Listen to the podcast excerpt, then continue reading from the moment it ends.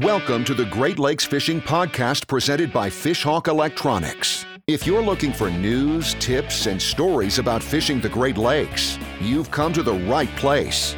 And now, your host, Chris Larson. Welcome to the Great Lakes Fishing Podcast. We continue our coverage from the Greater Niagara Fishing and Outdoor Expo, and we're with Vince Pierleone from Thrill Seeker Sport Fishing. Vince, thanks for coming on the show. Yeah, no problem. Tell me about Thrill Seeker. Tell me about yourself and, and what you do out on Lake Ontario. Uh, I got started uh, in the charter fishing industry in 1984. Um, we're a full-time operation fishing Lake Ontario and the Niagara River. Uh, we also travel New York and Canadian waters, fish all the major tournaments, and uh, we're just we're just proud of what the Great Lakes have become, uh, particularly with the Chinook salmon fishery. Yeah, you've been around for a while. You've seen a lot of different things come and go. What port are you out of? My home port is Olcott, which is 18 miles east of the Niagara. Okay. What's it like fishing out of Olcott? Well, the best way to describe it uh, is we have uh, what's similar to the Gulf Stream uh, on the Atlantic off of Florida, where the, the major current runs pretty tight to shore there. So we have consistent fishing pretty much all season. Tell me about Lake Ontario. You've been on the lake since 84. How has it evolved over the last almost 40 years since you've been out there? I have watched the angler effort go from uh, just hoping to catch something to targeting the first big population of lake trout so that they could move their rods readily to today where Chinook salmon is the major major player and most of the effort is going into catching the Pacific salmon. We don't have a, a huge population of coho. We'd like to see that change, but it's primarily Chinook salmon effort, and uh, they definitely br- bring in the bring in the people, bring in help, you know, give us a good shot to the economy on the south shore of Lake Ontario. What's gone into that rise of the Chinook salmon on Lake Ontario? Uh, I think the biggest thing is uh, twofold. Um, now that uh, now that they have the alewives a little bit under control, there's still excessive numbers of them, regardless of what's been heard. Um, there's still an immense amount, billions and billions of alewives out there, but they're not to the surplus where the, the fish are overly fat. So the fight of the fish is improved. Certainly, the edibility of the flesh is improved, and uh, the population of Chinooks are actually adapting. So we now have naturalized Chinooks that have spawned on their own, as well as supplemental stocking to help areas that don't get the natural reproduction. Yeah, they say these days that about half the fish in the lake are, are naturally reproducing. How do you th- why do you think that is? How, how, why what is it about Lake Ontario that has made this happen here for the Chinook? Well, when they improved the base flows in the Salmon River, that really seemed to help. Uh, it didn't go through the crazy fluctuations, which I think left left some of the beds high and dry at times. So that's that's a big factor. Uh, habitat has definitely improved. Um, you know, our water quality is is is excellent. Um, the tribs, you know, there's an effort constantly to improve those. But the problem on the western end is we have a lot of dams, or I think we'd see even more. Now, there are streams on the North Shore in southern Ontario that get natural reproduction also, and they're just high quality streams that go for miles and miles. So, tell me about some of the other fish that you're targeting at Olcott. Obviously, the Chinook is, is the one that people are coming after, but what else is going on out of Olcott? What are you guys uh, hooking up with? Very popular brown trout. Uh, they're some of the biggest in the world are coming out of the Great Lakes, and Lake Ontario definitely has its share. Um, uh, steelhead, uh, they're an incredible fish. If I know there's quite a bit of effort given steelhead in the tributaries, but unless you fought them in open water in 60 degree water, um, I don't think you've ever seen what they can do. So, uh, steelhead is definitely a backup player, and um, you know, like I said, the two the two Pacific salmon species and then we also have lake trout, which is a, is a federal effort all through the Great Lakes to restore lake trout. So we have those as a backup plan also. Um, but uh, um, those, are the, those are the major ones. And, and, where you're set up in Olcott, what are the seasonalities? When's kind of the best time to target these fish? Without a doubt, the month of April is the best time to go after big trout. uh, big, big lake trout are vulnerable. Um, they they are in there. They seem to move ahead of the bait fish movements into the shallows, and big brown trout also. Uh, we can have a, a, good crop of coho depending on the year, and then towards the end of the month of April, early May, the, the king salmon start showing up when the, the deeper water starts warming up.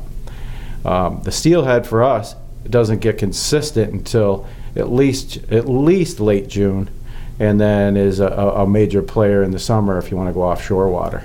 And, and how do you target those fish in the spring when you're going after those those browns and the the rainbow in the in the early part of the year? So in the early part of the year, it's it's really about uh, water temperature.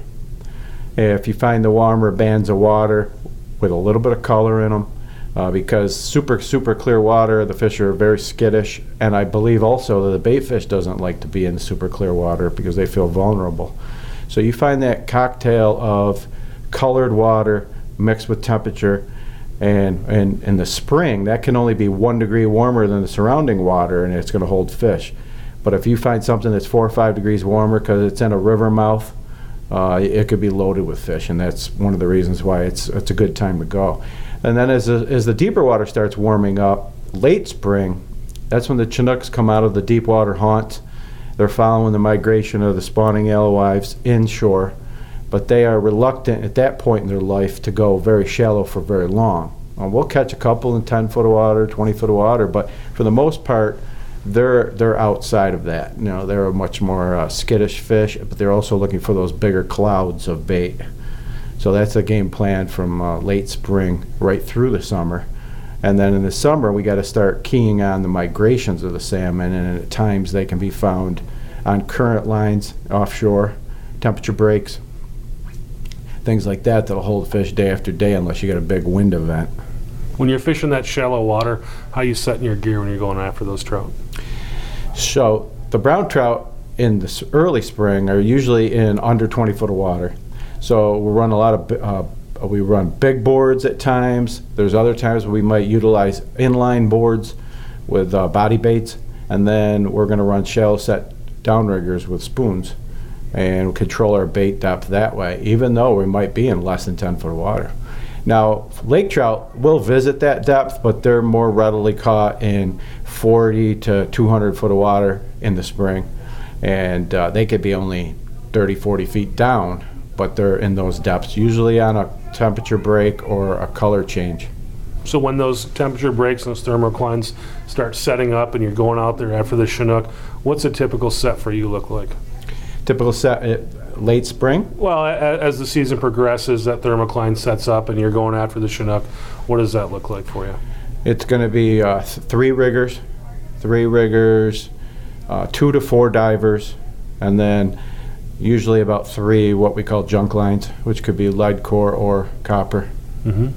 So, what is what do you think that that kind of the secret to getting these fish? Don't give away your big secret here, but what's some tips that you can give people when they're out there targeting fish that you feel like are kind of a game changer for you? The biggest game changer is develop your own your own uh, approach and don't don't get knocked off that too easy. Uh, we're living in a time when there's just multitudes of information being piped in daily, where it wasn't like that even 30, 40 years ago. So if you develop confidence in your approach, uh, it's going to make you a better fisherman because uh, that's always going to be what you're going to lean on. Um, but uh, I would say just attention to detail, the, the little stuff. You know, it's it's it's a big deal. Um, you know, it, it might be uh, it might be a particular trolling direction um, where you're getting hit left and right, but when you turn around, you're just not getting it going. Now that that could be you're letting your speed waver, going back the other way. But it also could be that's the way the bait's moving that day, mm-hmm. and you're just not going to match those results. So if you start monkeying around with your set, you may end up catching almost nothing. Mm-hmm. Where you got, you learn to read the day for the type of bite it is. If it's a grind bite, it might be uh, good good to you know just to take those fish on the one direction. Yeah, how often do you switch gears when you're out there and you're seeing things and maybe not quite what you're looking for? How do you switch gears if maybe you get out there and the bite isn't what you what you were looking for? In our case, because we're on the water almost daily, it's it's almost always location, um, and so you got to make a decision if you're just going to troll in one direction until you find that pile or a pocket you were on. Uh, but if something dramatic occurred with a big upwelling or something like that, you may actually have to pick up and run to find the action that you had. Um, so it's it's location usually for me, but you learn to read the day too. If you're having a lot of different uh, adverse um, weather situations going on, they could be getting less less aggressive, more negative, and then you may have to thin your set out. Or, you know, respect the fact that they're probably spooky. Mm-hmm. How, do wind, how does wind affect the fishery in your area? Uh, like a lot of places in the Great Lakes, we like to see like a southwest wind. Uh, it usually brings positivity to everything. Light west, northwest can provide a tremendous bite at times. Um, but what, what's usually adverse is strong northeast or east winds. Um, that's usually what will upset the tea kettle. And if it blows long enough, hard enough, especially in the late spring through fall, it's going to roll the lake right over and you're going to have cold ice water. Wow, not a good situation. what's it, what's a day like out on the water with you, Vince? Uh, we, we have a heck of a lot of fun. Um, you know, it's all about fun and busting chops with, with the anglers. Um, you know, you can quickly read if they're that kind of guy or not. But I like to joke around that we're in the self-esteem business because uh, fishing buddies don't like to fail in front of their friends. Yeah. So when they succeed, you know, we pump them up and uh, and tease them about it. But when they fail, it's usually the rest of their crew that's doing it for us. so you don't have to do it. You've been doing this for a long time. What's your favorite part of being a charter captain? Oh, without a doubt, uh, seeing the, the, the, the happiness and the excitement in, in the crew. There's been uh, a lot of guys come and go since you've been doing this. Why have you been able to be successful when, when sometimes some people uh, have to fade away? I think, um, yeah, obviously you have to be smart uh, financially because we do have super boom times and we have real lean times, but also uh, it has to be fun. I mean, if you're acting like it's digging ditches, that that isn't fun for the crew either. So even on a day where it's a little slower, um, you know, you try to just keep an upbeat attitude and try to relate to the people, and then and you'd be surprised. They, I hear a lot that the the were unsatisfied when they went on a different operation that didn't talk to them at all. Mm-hmm. You know, it might have even been a good bite, but they just had no interaction. So they like that. They like to hear stories. Yeah. Want to hear the guy that's been out on the water for a long time? Tell me a story. What's one of your favorite moments out on Lake Ontario? Oh boy, there's so many. Where do you start? Um, well, I'll start with a recent one.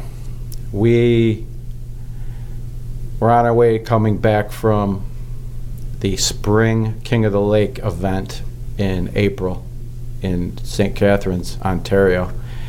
And at the time, Lake Erie was icing out and it was all coming down the Niagara River. And there was a wall of, of heavy ice. So what should have took what should have took 45 minutes to get back was taking was taking uh, hours because we had to make an enormous swing to avoid the heaviest ice. And the stuff we saw on that ice was uh, incredible. We saw patio sets. Some of them were still upright. I mean they just got lifted right off the deck they were on. I mean that's part of the th- what we're dealing with now with the higher water but but that ice event um, that that was incredible Awesome. Vince, I know you've got a seminar coming up. I want to get you out of here, but really appreciate you coming on the show. Is there something you wanted to share that you didn't get a chance to? Uh, I just like to, uh, you know, let the younger anglers know that, you know, you got to stay involved. Uh, there's there's people out there that that don't want to see Pacific salmon in the Great Lakes, and uh, you know, you have to stay active with that because, uh, in my opinion, the fact that man introduced a, uh, Pacific salmon to the Great Lakes is no different than a seagull that drops a fish over a farm pond, and now they're in there. Um, there's nothing to be ashamed of. In fact, it's been nothing short of phenomenal success, and turned what was a wasteland when I was a, a young child into into just nothing but a, a, fantastic success story with a lot of life changing uh, events for people. If people want to know more about you and about Thrill Seeker, how do they find you? Website is www.teamthrillseeker.com, and we're on Facebook at Thrill Seeker Sport Fishing. Awesome. Vince Pierleone, thanks for coming on the show. Thanks for doing what you do and helping people learn more about fishing. I think uh, people are going to look forward to hearing your seminar. Thank so you. appreciate it. Thanks for listening. Thanks for watching. Talk to you next time. Thanks for listening to the Great Lakes Fishing Podcast presented by Fishhawk Electronics. For more information on fishing the Great Lakes, visit our blog at fishhawkelectronics.com.